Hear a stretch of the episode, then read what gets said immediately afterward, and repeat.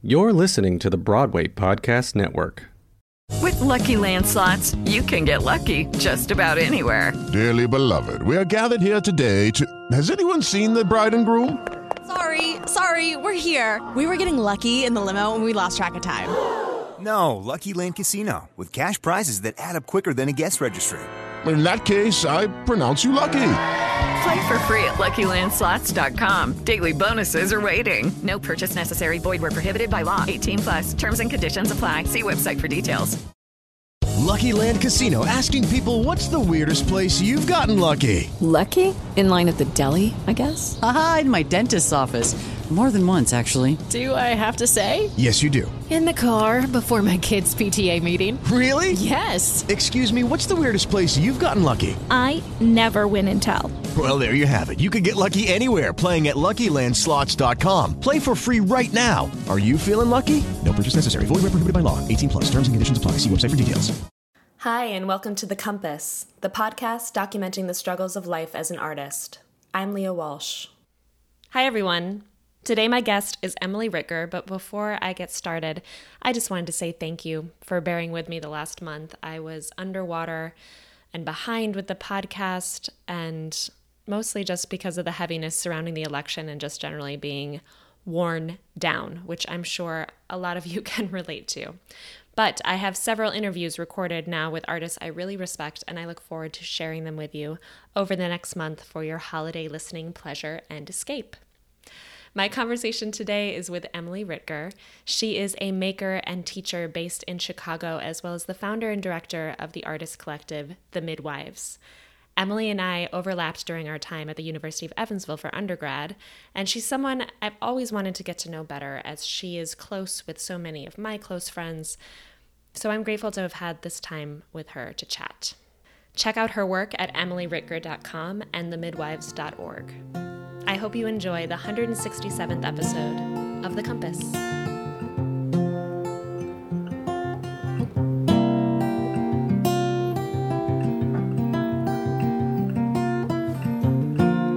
What do you do as an artist to keep from going to the dark side? Hmm. I actually, actually, I don't know why. I just said that in a way that I usually don't. I usually word it, What do you do to keep from going to the dark side as an artist? Hmm. Not sure why I decided to change it in the moment. oh, the dark side. Um, what do I do? Uh, I think most immediately I think of I'm a big nature person, so being outside is is usually like a cleanse or a restart for me. Um, so going for a hike in the woods with my dog and or I live in Chicago, so even if it's just walking to the lake and coming back, um, or gardening, something that's outside. Uh, but I think also,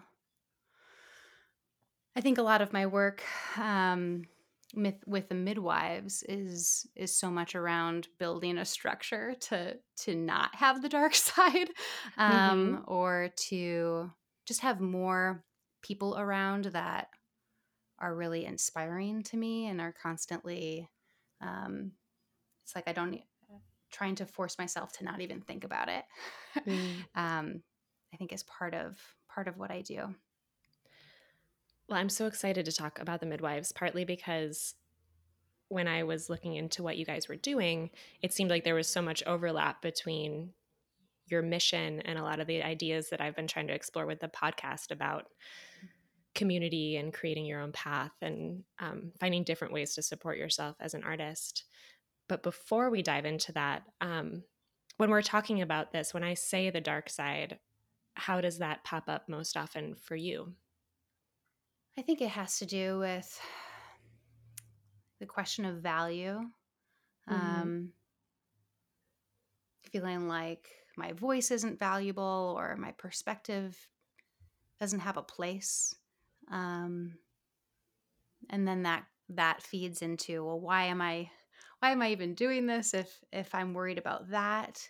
Um, that it's you know is it important that someone else uh, is, it, is the approval uh, important or um, how will other people receive this?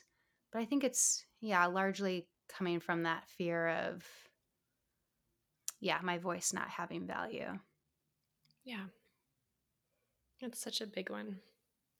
Especially now, it's interesting with all of the having social media be such a part of our lives these days. it's interesting because you can quote unquote like get your voice out there so easily in the moment, but it's also such a cacophony that it's it it can feel like, well, what am I everybody's talking at the same time. Is my voice being heard? Is it even important? Definitely. I feel like whenever I go on Facebook, I start talking to myself out loud saying like get off. You need to leave. Stop. You need to leave. yeah. Yeah, I do that too. I'm like, put this down. This is it's gone on too long. Put it down. Put it down. um, well, how do you talk about yourself as an artist? Because I was looking at your resume and you've done so many different things. You're a director, you're a performer, you're a creator. How do you how do you talk about what you do? Mm. I think that's probably the biggest struggle. uh, Not how do you well, I, I guess that that I did mention some labels, but I'm more I'm more interested in how you feel about. Well, and the labels do. are important. The labels help help contextualize, and they're really valuable. Um, but I mean, at the University of Evansville, where we met, I was mm-hmm. in the generalist category. Um, Some of my best think, friends were yeah. the most interesting yeah. artists I know. Which I've, you know, I think when I was there, I was like, what is this category? Um, and for those listening that didn't go to Evansville, it's, I mean, probably all generalists would describe it differently, but I described it as someone that was just interested in everything um, and had trouble choosing. Um, and I still relate to that. I, my grad program, I chose based on it was kind of billed to me as design your own MFA, and that was like awesome. Mm-hmm. Um, so I think you know how I define myself is so so much connected to. Well, I am a teacher and I'm a writer. I think above everything, anything, I'm a collaborator. I really thrive working in projects. I only get projects done or or keep working on projects that I have a and a collaborator. Um, and, you know, more and more have begun to own the community maker side of that. And um, I recently said to someone, I was like, I think no matter what field I had gone into, I would have found some, it would have been always connected to community making. Um, so yeah i try to hold the the, the definition lightly because i i can't i can't commit can't commit to anything i love that though because i think sometimes we can get so hemmed in by it hmm. that it, you don't allow yourself to think about the possibilities outside of that definition or that title mm-hmm. for sure let's just start with the midwives because i'm really interested and then we can talk about a lot of other things in your path um, can you tell the listeners a little bit about what it is and when you started it? I will try. Um, well, the midwives they have a lovely are... website. If you want to go check it out, go take a look. yeah, check out Follow the, along the website.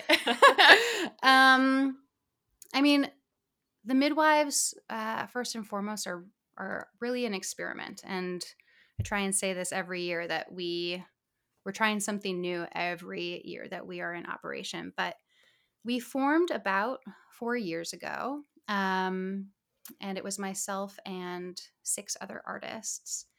And it was after after I had left grad school and I had been out for a couple months and feeling real real in the dark side mm-hmm. um, and just lonely lonely and trying to trying to move forward and and i reached out to these six artists who I I feel felt really inspired by their by their work and wanted to see more of their work.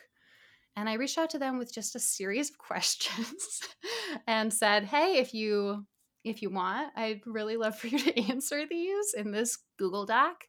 Um, if you have the time. And they were largely around what they were craving in their artistic practice and in and in their artistic home. Um, and what does that even look like for them?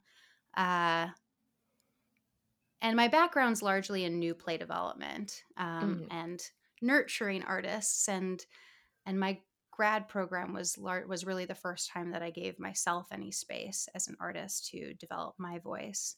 Um, so I was trying to kind of blend both of those things together. But um, I expected these were all performance based, kind of a wide variety of performance based artists. But um, I kind of expected them all to talk about producing and like wanting more support producing their work and I was always inspired by the company 13P. And I was like, well, maybe we could try something like that. It was 13 playwrights who all committed to producing each other. And then mm-hmm. what I loved about it was they were like, and then we'll close. And they did after they had all produced each other. And, you know, look it up. Uh, lots of amazing playwrights came out of that. But um, anyway, these artists didn't say that. They didn't talk about producing. They talked about the struggles in the artistic practice. They talked about needing accountability, needing someone to bounce ideas off of, needing needing the support and motivation to keep making what they wanted to make opposed to what other people were telling them to make or what they thought was going to get picked up or um, you know all those things. And so I was like, okay, based on all of these answers, let's try an experiment. We will all, and over the course of all of their Google comments, someone, uh, actually Jana Ross, who is a fellow Evansviller, um, she's like, this really sounds like like creative midwifery. Like I really am drawn to this idea of supporting another artist in their process and in the Google chat side, I was like, yes. Um, and so we were like, great, let's commit to a year that we will all be both an artist in this circle and a midwife to each other. And we will support each other in making our work. Um, and so, just logistically, like to imagine just the structure, I kind of describe it like you're playing Duck Duck Goose in grade school and you're all sitting on the floor in a circle. And the person to your right is your artist. So you midwife them. And the person to your left is your midwife. So these aren't mm-hmm. reciprocated relationships. I think that's really important to point out. Yeah. Um, that when you are meeting with your artist, it's all about them and their project. And then it's a separate space, big, big divide that when you are working with your midwife, it's all about you and your project. Um, so the circle goes all the way around and completes itself within within that group of people. Um, and so that was our first year. It was uh, crazy, and we still have some, you know, lots of the founding members are still involved. Um, but each year we've taken it of like great, that was a struggle. How do we reimagine it for the next year? And how do we reimagine it for the next year? And and so now we're in February, we'll be going into our fourth term because we really we really lean into the metaphor of childbirth. Um, and and um, we have opened our it's anyone that signs up can be involved and um, and we are really trying to broaden it's not just we started as performance based artists but um, expand to visual arts and music and dance and we've had people make video games um, so really try to cross do the cross pollination is is super exciting to me as well. Um, so yeah we've we've grown. This year we'll have about 40 members which is kind of crazy wow bananas to me, but um, so so inspiring, um, and yeah, so that that definitely those those folks definitely keep me out of the dark side. That's incredible. Yeah, especially this past year was it incredibly important to you to have that during the pandemic and quarantine and lack of of all physical community yeah so this is our first year on this calendar normally we're we followed the academic calendar. Um, so our last term, like the second half of it, was um, all virtual. And we, you know, we are kind of we were already set up for the pandemic since our artists are all over the country and right. sometimes we have international artists as, as well that um yes if you're in the same place like we have a lot of chicagoans if we if you're in the same place it's great to be able to meet up with your midwife over coffee um but people are already using you know a lot of facetime calls people were already really creative of well i'm going to send we had a pair that would send a notebook back in the fo- back and forth in the mail to each other as that was their way of meeting um so yeah it was it was definitely hard i mean you could feel just kind of this tension across the whole community of oh what this means people losing their jobs pe- some people not losing their jobs and and people all suffering from that suffering or thriving from that isolation um, and what that meant. But I think we definitely have more members signed up this year because of the pandemic, because there is, people have, for better or worse, a little bit more space. Lots of projects have been canceled, lots of jobs are gone, um, mm-hmm. and people are really craving community. Um, and especially new community people you know these are all we pair people based on new relationships so they're not someone you know um, and we also try and pair people as much as possible outside of discipline or at least mm. outside of kind of what their practice is trying to give different uh, perspectives in that way so that. the pandemic is a big has been a big uh, factor yeah um I'm, I'm involved with a mentorship program at Juilliard where I went to grad school. And I've kind of always appreciated that they've always paired me with someone who isn't an actor. I've had a couple dancers, I have a composer now, and it just really delights me to learn about what they're doing. Yeah. Um, how are you doing individually during this weird time? Oh, how have you been dealing with it?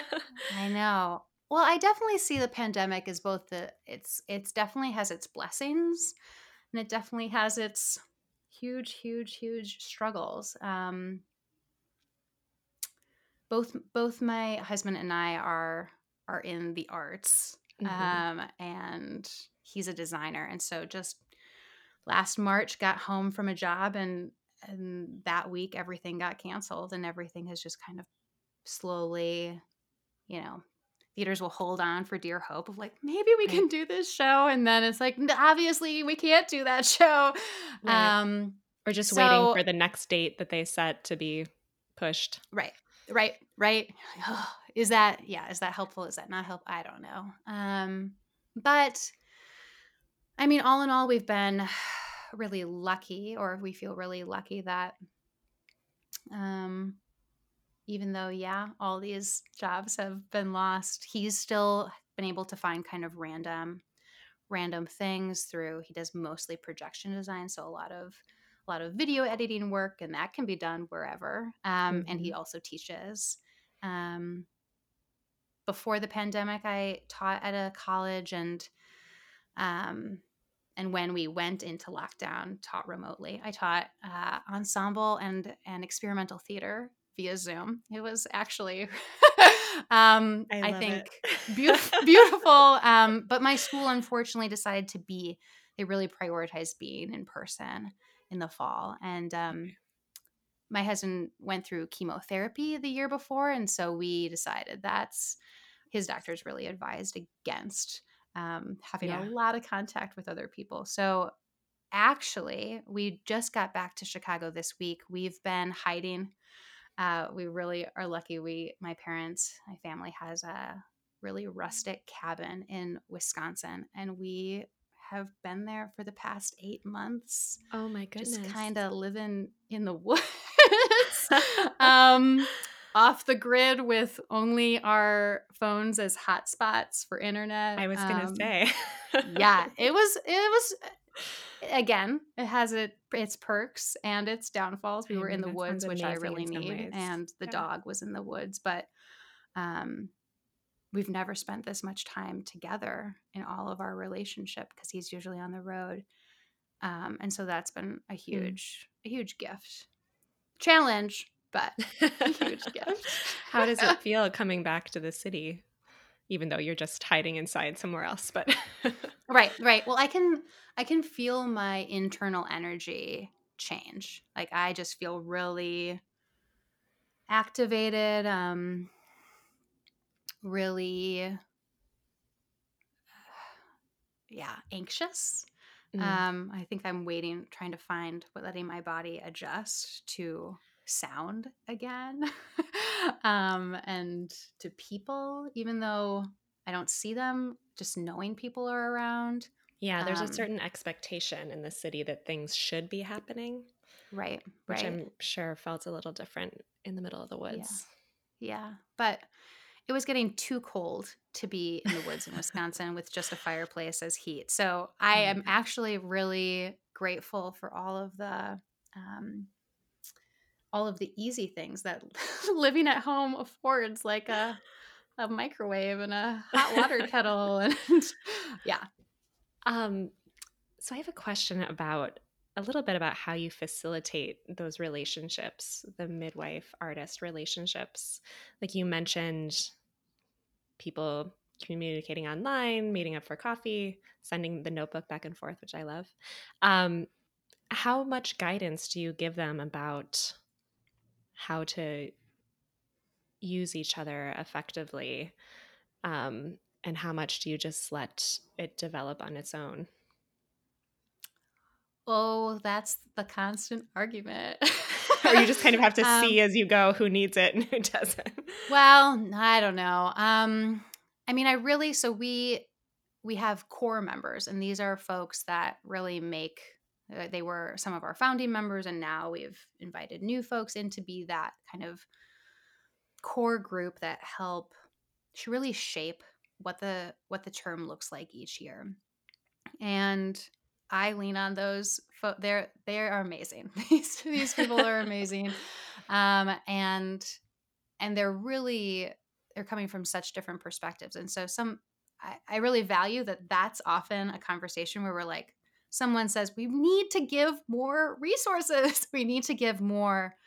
Um, uh, whether it's exercises that help activate what what midwifing a person looks like or we need to give more direct like worksheets or things like that and then on the other side someone will say no no part of the magic is in letting them find their own way and and yes it's going to be a struggle and and we might lose some people along the way but really the most beautiful relationships happen once they've they've they've had their own discovery. And i'm sure you know we can all uh we can all you know appreciate that as a as a student that oh yeah there are classes i remember taking that in the moment i didn't get anything that was happening. And then 15 years later it's like a pin drops and it's like oh aha now i get it. Um so i think we're always walking a really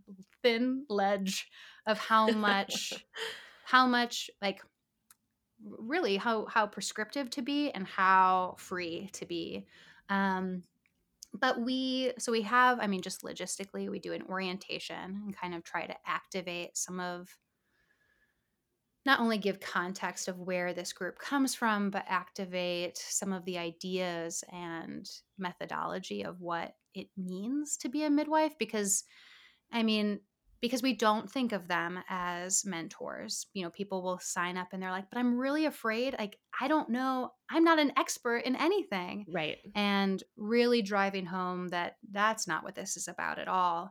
Um, a midwife is so much, you're a witness. You are someone to reflect what you see, to reflect what you're hearing, um, to also be an advocate, be a cheerleader um, be someone to you know you're you're the person that texts and say hey did you do that you said you were going to have a deadline on this day and I haven't seen anything. Um, and I think I think actually of that, I have a background in Viola Spolin theater work, and and I think a lot of actors are familiar with the mirror exercise of standing in front of someone and just reflecting physically with each other, being a mirror to that other actor. And I think of a midwife so much in that way that a midwife is really following what their artist is doing and trying to be that reflector for them. And so that's both also that's also in how we try and give feedback that it's not about what I want, what me as the midwife or audience or whomever wants to see, but it's what we are seeing hmm. um, and really trying to afford the maker to hear that and choose is that what I want them to be seeing or experiencing? What do I want? Um, so I, I kind of got off topic there, but uh, I we also um, in addition to just these one-on-one relationships that you have with your midwife and artist, you also have your smaller circle. So even though we have about 40 makers working with us this this coming term, they'll be split into six small circles of six okay. to seven artists. And so you have this little cohort. Um, so and you'll you meet with that cohort every other month um, and that's facilitated by a core member that's kind of offering that space of what it right. looks like of of of discussion um, but also of sharing of work you share your work not just with your immediate midwife but in your smaller circle. Yeah. So i'm curious for you as um as an artist like how the experience has been since you started this group. Like have you felt the freedom to really participate as an artist yourself? Or do you feel like the organizational part of it and the kind of producing part of it can kind of um, prevent you from really feeling like you're you're taking full advantage of the the support just as an artist. Yep. All of the above. all of the above. Um well i've it's been a slow acceptance journey for me to to accept that the midwives are a creative project for me. Um and so recognizing that yeah. um and is really kind of a blending of of so many parts of my background of of teaching of working at nonprofit theaters of working directly with artists uh, building curriculum. But also I just I feel really inspired by the like pedagogy conversations and and space that like oh wow I that that kind of reflection has been such a huge creative outlet for me. Um, but yes it it is it's it's all consuming. And you know with any anything like this it's it's really being pushed forward just out of sheer passion um, both from me and the and these core members that they are if they if we receive any financial uh, compensation it's very very tiny and and that we're working to change that but um mm but it is ultimately a serve like we when we founded in our first year we called ourselves a service organization. We are serving each other. Um but yeah i i think i go through a lot of emotions of resentment versus uh fulfillment versus um maddening. I don't know what the word is. Um and i've i have been in we don't we don't require our core members to be in the term each year that you can help shape the term but you don't necessarily have to participate. We know that that's a huge um, amount of time to invest as a participant. Um, but i have been involved every year.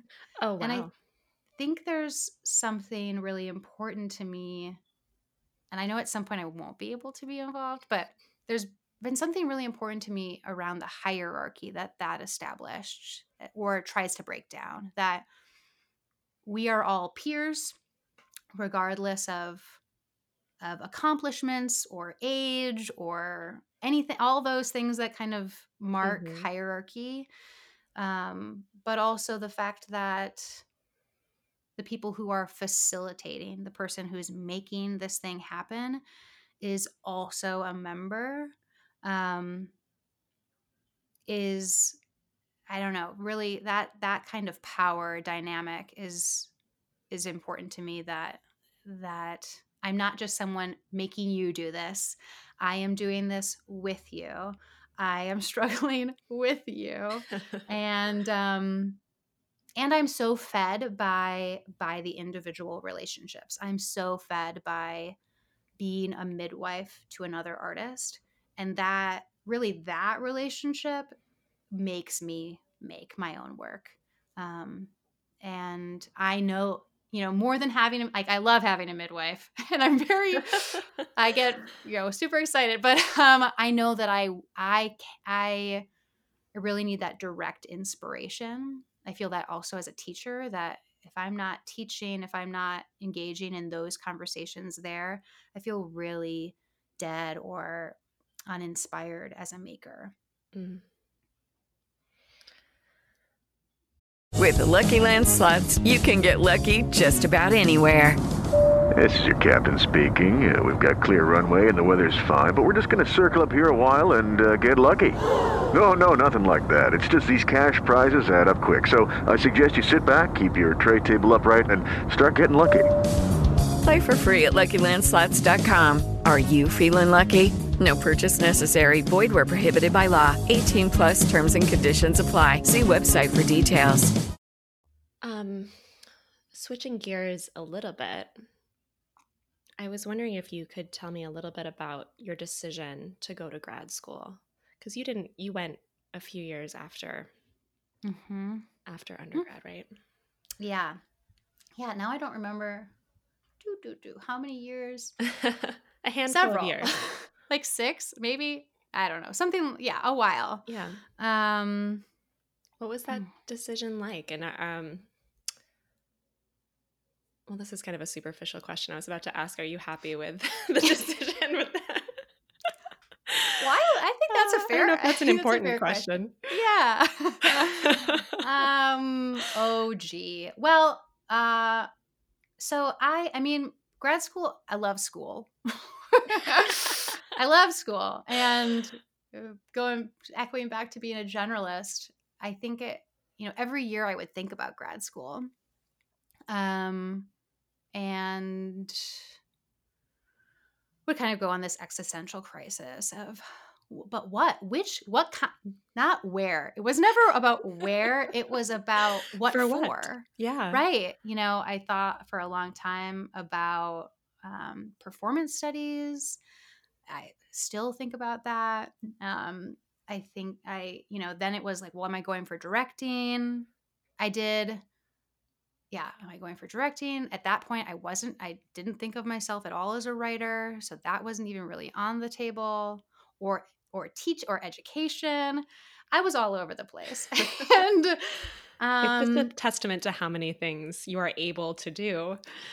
Maybe, maybe. Um, but I think ultimately, so when I did finally apply, I applied to a bunch of places. I applied as a director and I applied to Sarah Lawrence. Um, and if you're not familiar with Sarah Lawrence, it's like this. oh, I'm worried to describe it because I, I will say I'm so happy with my decision of going there. I I did not know that I needed it. Mm. Um, but it's this it's this just beautiful little little tiny tiny liberal arts school north of north of New York and it's got the most incredible faculty of super experimental and uh, innovative makers. Um, I, I I just think of it as this like hippie dreamland.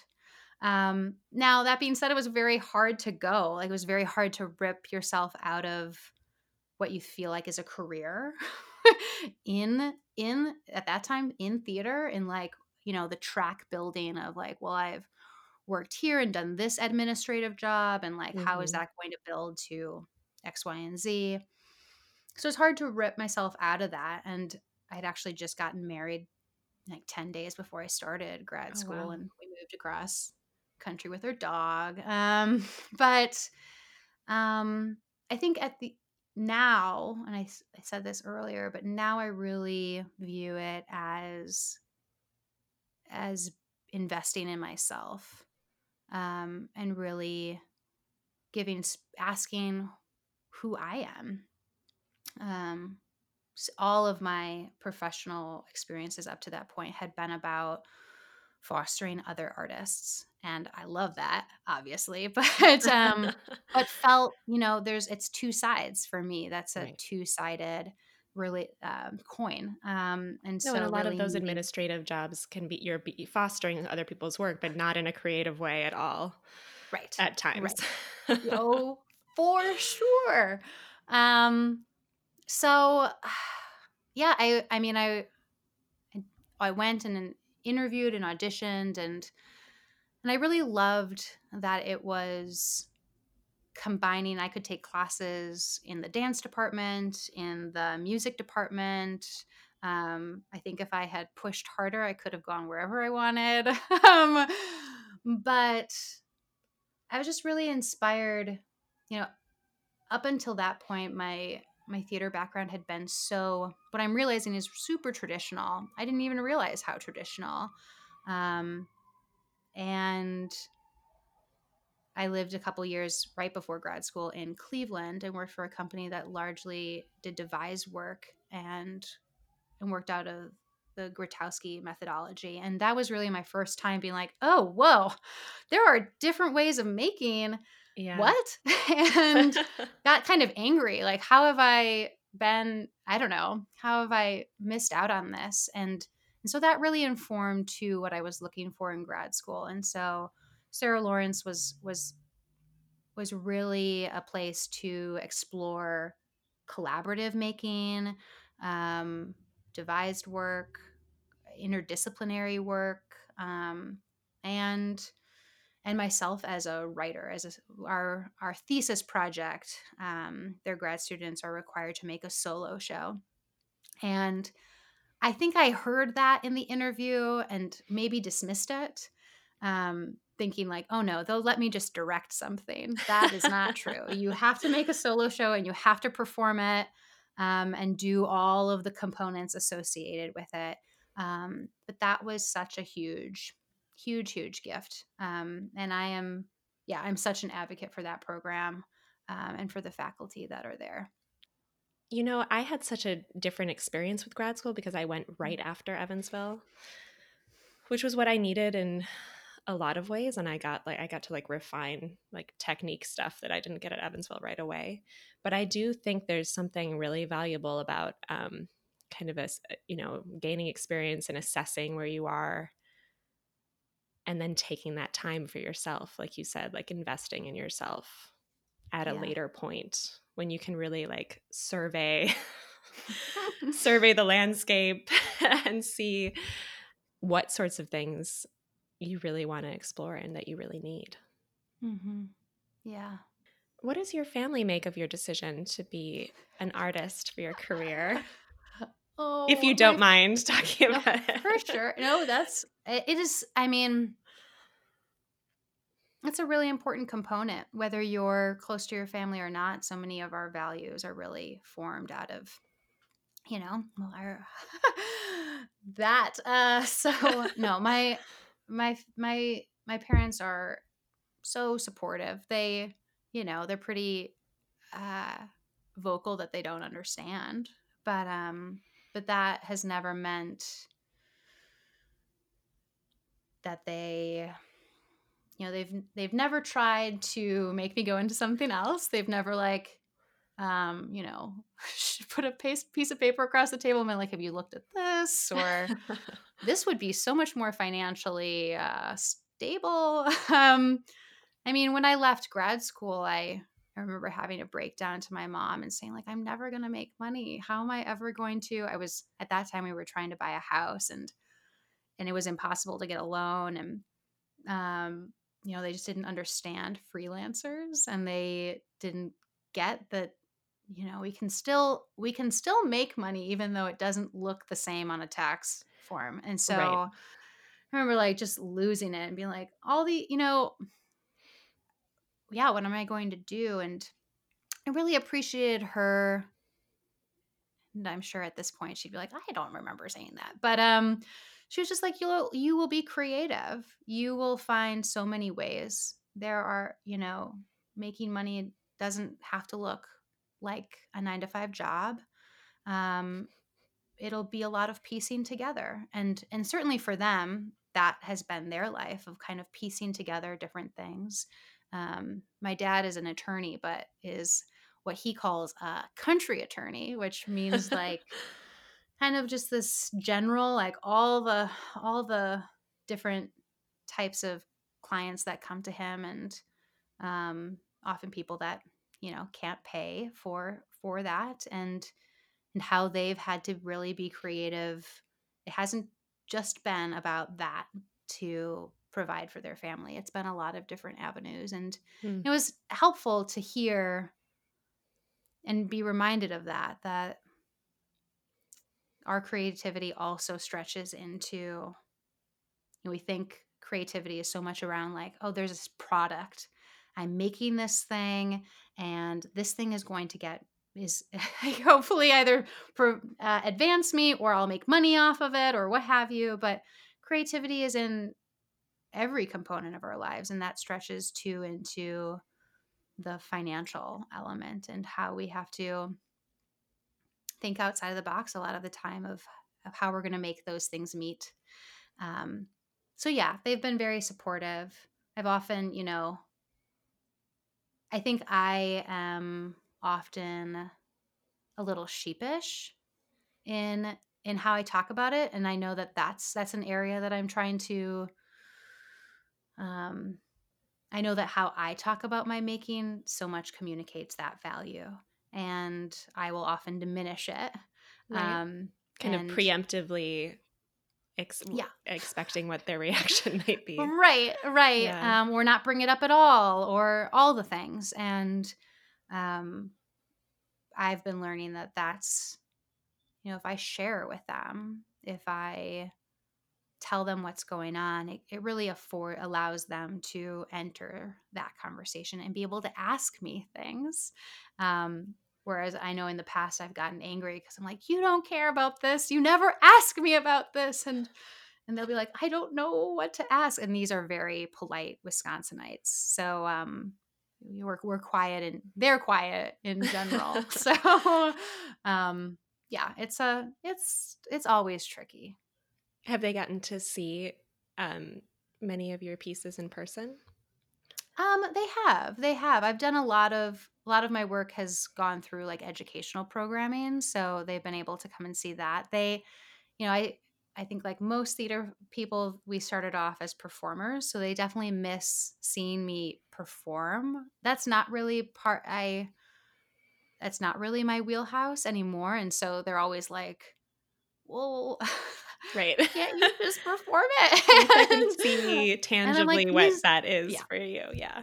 Yeah. But they definitely yeah. my my work has progressively gotten more and more personal and more and more related to my upbringing in Wisconsin. And so mm. they get a chuckle out of like, oh, you that's a story from like our neighbor. and I remember sitting next to my dad and directly referencing um, a neighbor of ours and he just like poked me and like started chuckling. I'm like, that's good. I, I'll take that. um, well, it must be nice to be at least in the same region as them now. Is how long have you been in Chicago? Uh, ooh, well, I moved here um, shortly after undergrad, um, and I graduated from Evansville in 2008. So I've been back and forth a bunch. I okay. was in Cleveland for a bit, and but I've been back here now um, for about four years. Okay. I have so many friends who live in Chicago, both from Evansville and then I grew up in Michigan. So a lot of my Mm. my friends from home kind of migrated there as the closest big city. Yeah. Um and I don't know, I'm not drawn to live there myself, but I've I find it to be a really lovely lovely city and I'm fascinated by the theater scene there because there does seem to be um a lot of opportunity for making your own work from the impression I've gotten. Yeah. I think um I mean who knows what it'll look like after Right. the pandemic, but at least before, I mean it is such a town of you know storefront theaters are just constant constantly in rotation of something new happens and then something closes and um And they must be able to find an audience, you know, Yeah. if that's been the tradition for so long. Yeah. Yeah. I think I don't know. I know I even though I was at Sarah Lawrence for two years, I didn't get to know New York very well, but um I think what I've really valued about Chicago is you know, each part of the city is such a neighborhood and people really claim an ownership of their neighborhood and and because of that, I think people seek out the unique parts and parts of their neighborhood neighborhood. So people who aren't necessarily like, oh, I am a theater viewer will go Mhm. to a show because it's in their neighborhood. Um, and that I find that really beautiful that it's a commu- that kind of community Yeah. connection. Mm-hmm.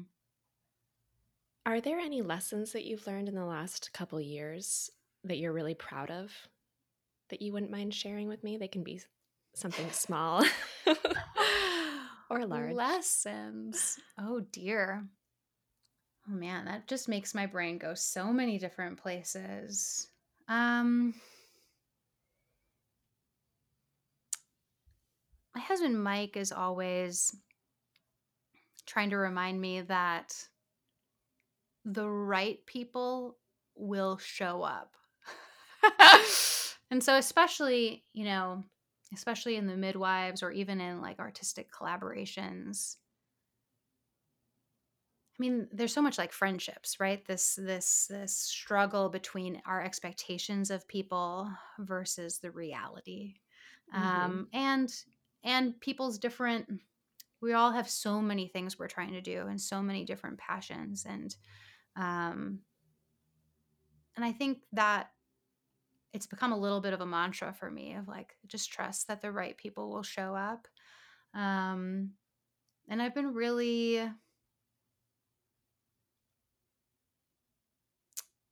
i don't know I've been really struck by how true that is um by beginning to let go a little bit of well needs to be this person or it needs to be yeah, it needs to be this person or these people to let that go a little, let that be a little lighter. Um, and and it both be about who naturally keeps coming or he keeps showing up for you um, or through your yourself being a little bit more open in your invitation and continuously putting out that invitation who shows up. I mean, I know this is pretty this is vague, but I think about this in connection with the midwives of who that core group of people who just force it forward and this is our first year that we invited some new members and I was real nervous. I was like, "Oh into gosh." the core, into the core group. into the core group. Um just because you, you know, you it's kind of like in the theater of thinking who are your like design team or even the actors that you like to work with. Um, that it's you begin you make a shorthand, you have kind of a vocabulary that you use really easily, and when you invite new people in, there is, you know, you don't you don't have that anymore, and but there's also the possibility of what they can bring. Um, and I've just been really, really honored by the people who do show up. Um, and and yeah, they're they're the people that you just you don't expect. You you keep coming. I think as a you keep kind of coming back to the same people, but if you if you open up a little bit, you can be surprised. Uh, when you do feel like you're kind of going to that dark place, are there any tangible things that you reach for again and again to kind of help pull you out of it, like books you go back to, or music you listen to, or a specific mm. thing you do? Hmm. Hmm. Yeah.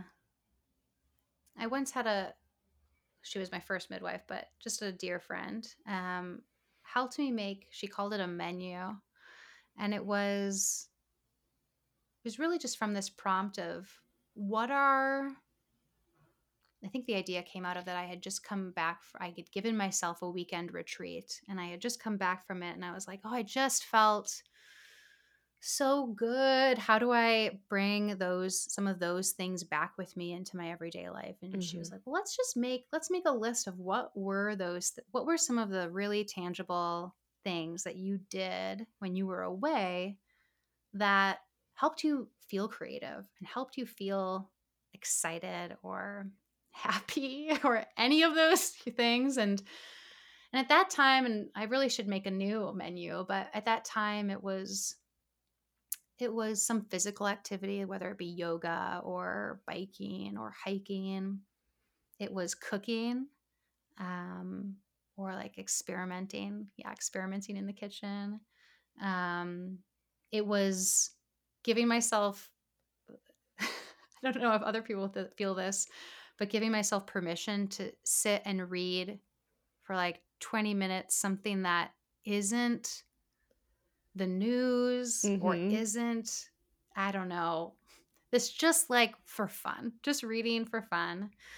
Um and i i really appreciate i think of that often and it's a it's something we do in some of our workshops with the midwives of what are those what are the what are those things for you that that do act like do inspire you do bring you joy? Because you know i think we can kind of fall into this place of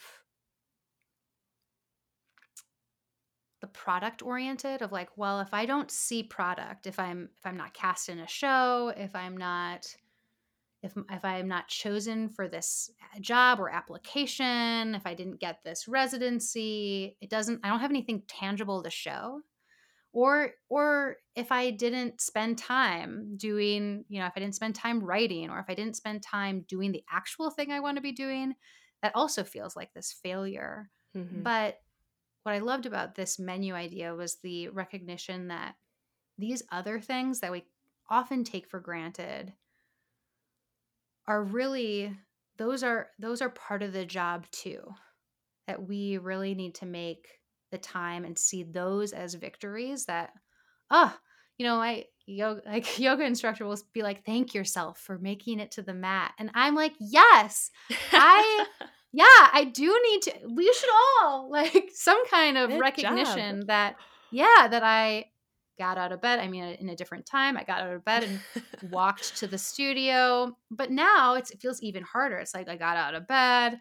I made space in my own home to do this thing. Um, I made space to go for a walk. I made space to do this, that. Bringing intention, I think, is probably the biggest part of that, of just recognizing in the moment that this task I am doing right now whether it's cooking or doing yoga or reading, is an investment in myself and is an investment in my creativity and in my artistic practice. Um, and recognizing that, like, just a little, it's a little step. Yeah, yeah. I think that's so important. Mm-hmm. Thank you. I love that she called it a menu. Mm-hmm. yeah, I had it posted better. on my wall for a long time, and she I she made me chart of how I needed to do at least one of them a, each day. It was very strict, but very helpful. It's a good friend. Yeah. Um, and then the final question is: Is there anything, any piece of art that you've consumed of late that you want to recommend of any art form? Which I know might oh, be tricky since you've been in the woods without Wi-Fi, but a book, a TV show, a movie. Been in the woods, and I feel like I've been reading. I've just been consuming. I don't want to call it trashy things, but just like easily consumable things. Um. Hmm. Hmm. Well, I'll talk about some of those easily consumable things and then I'll maybe, yeah. I mean, right now, anyone who's willing to talk to me about it, I will, t- I am, I'm watching Friday Night Lights. Um, and I don't understand football. I don't either. And I loved it. It is incredible. and my husband and I started watching it, and he couldn't watch it because there was a lot of like the camera moves really fast, and mm.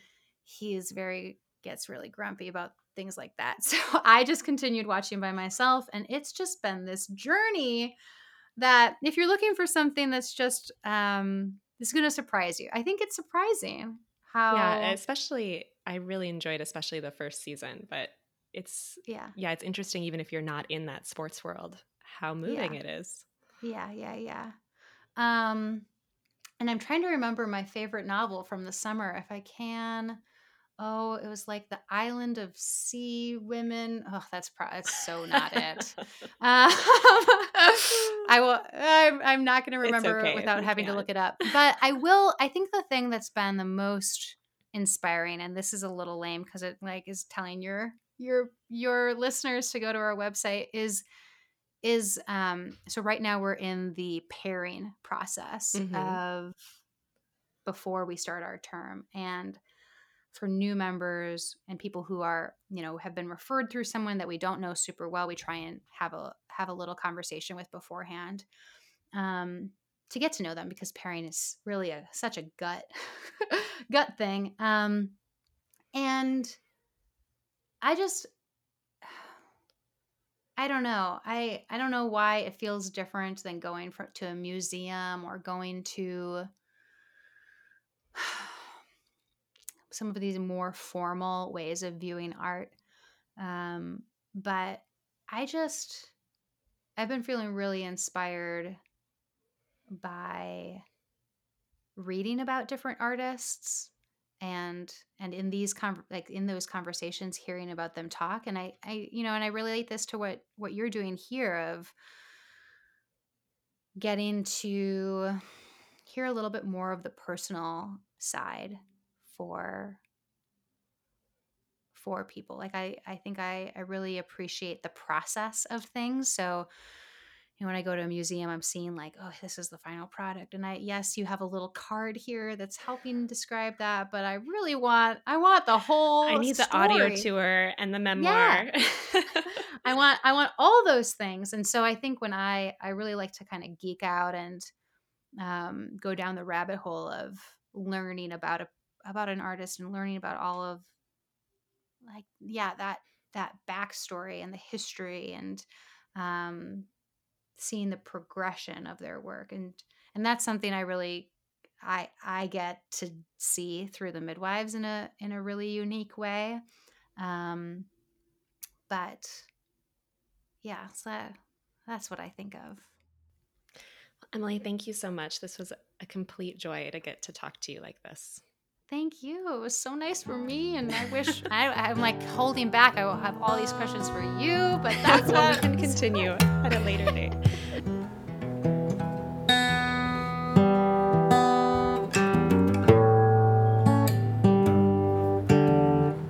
Thank you for listening to the Compass Podcast. If you find these conversations valuable to your life as an artist and would like to support the ongoing production of The Compass, please consider becoming a patron at patreon.com slash the compass podcast. Pledges start at as little as $1 a month. Anything you can give would be greatly appreciated. Also, if you have a moment, please rate or review in iTunes. Every little bit helps other listeners to find the podcast. I'd like to thank the following people for their generosity the Compass cover art is by Kim Miller, music by Brendan Spieth, audio assistance from Nick Choksi, and a special thanks to Frankie J. Alvarez. See you next time.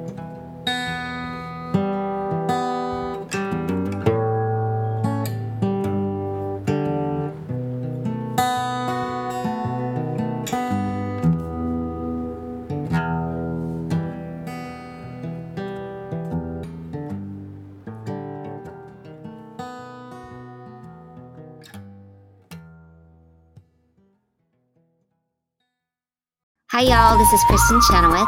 Hi, I'm Gloria Estefan. This is Sara Bareilles. Hi, I'm Patti LuPone. This is Lin Manuel Miranda. You're listening to the Broadway Podcast Network. With Lucky Land slots, you can get lucky just about anywhere. Dearly beloved, we are gathered here today to. Has anyone seen the bride and groom? Sorry, sorry, we're here. We were getting lucky in the limo and we lost track of time. No, Lucky Land Casino, with cash prizes that add up quicker than a guest registry. In that case, I pronounce you lucky. Play for free at LuckyLandSlots.com. Daily bonuses are waiting. No purchase necessary. Void where prohibited by law. 18 plus. Terms and conditions apply. See website for details.